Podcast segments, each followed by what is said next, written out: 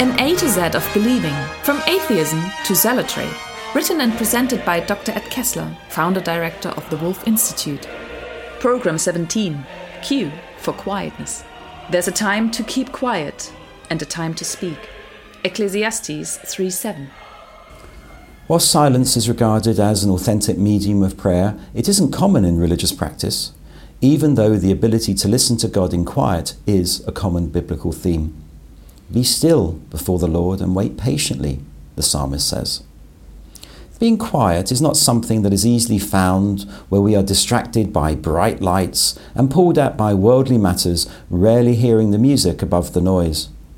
This may be why quietism, the name given in Roman Catholic theology to contemplation and intellectual stillness over vocal prayer, never became popular and was even deemed a heresy by Pope Innocent XI in 1687.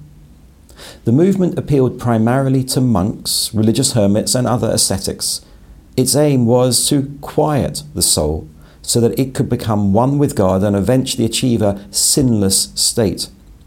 In Islam, the term political quietism has been used for the religiously motivated withdrawal from political affairs or skepticism that ordinary people can establish true Islamic government.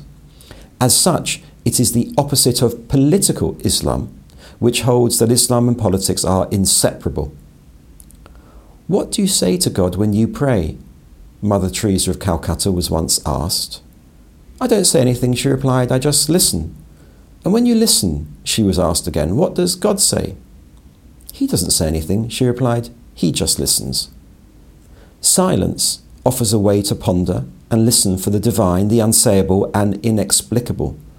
Christian religious orders regularly observe silence, especially during the night hours or great silence.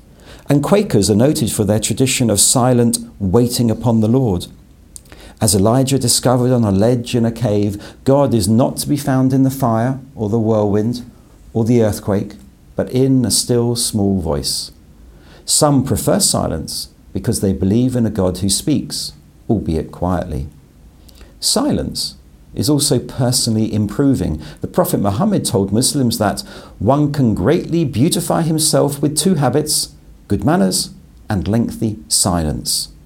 For Buddhists, silence teaches devotees to master their passions.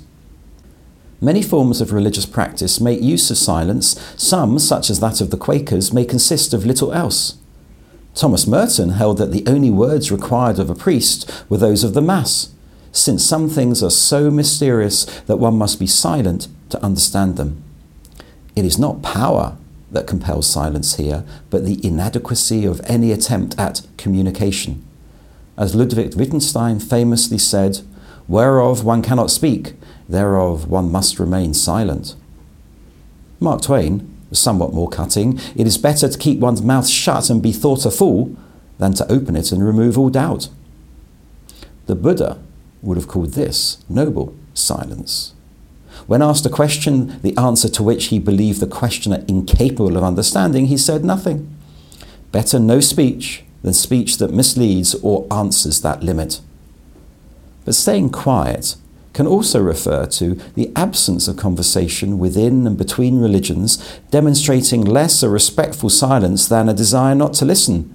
Henry III, King of England in the 13th century, whose reign saw the decline of medieval Jewry from a position of relative prosperity to one of complete ruin, ordered synagogue worship to be held quietly so that Christians passing by did not have to hear it. Staying quiet can also mean failing to speak out, failing to resist evil, demonstrated by the failure of the churches, for the most part, to speak out and resist the evil committed by the Nazis before and during the Holocaust. During my first visit to Auschwitz some years ago, I walked into the former concentration camp and wondered how to pray to God in the context of such unimaginable devastation. An encounter with my friend, the Catholic priest Father Manfred Deselaers, helped. He told me not to begin with prayer or dialogue, but with quiet and listening. When we stood in Auschwitz, however different we were, in my case, an English Jewish theologian, and in his, a German Catholic priest, we could not escape the longing to recognize each other as brothers and the unspoken understanding that whilst the words of our prayers were different, our tears and our silence were the same.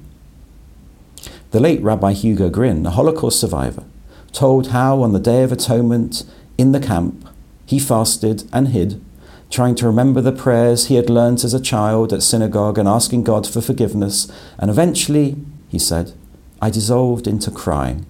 I must have sobbed for hours. Then I seemed to be granted a curious inner peace. I believe God was also crying. Hugo Gryn found God at Auschwitz, but God was crying. During my visit, God was silent. And each year, on the 27th of January, Holocaust Memorial Day, I listen carefully to God's silence again.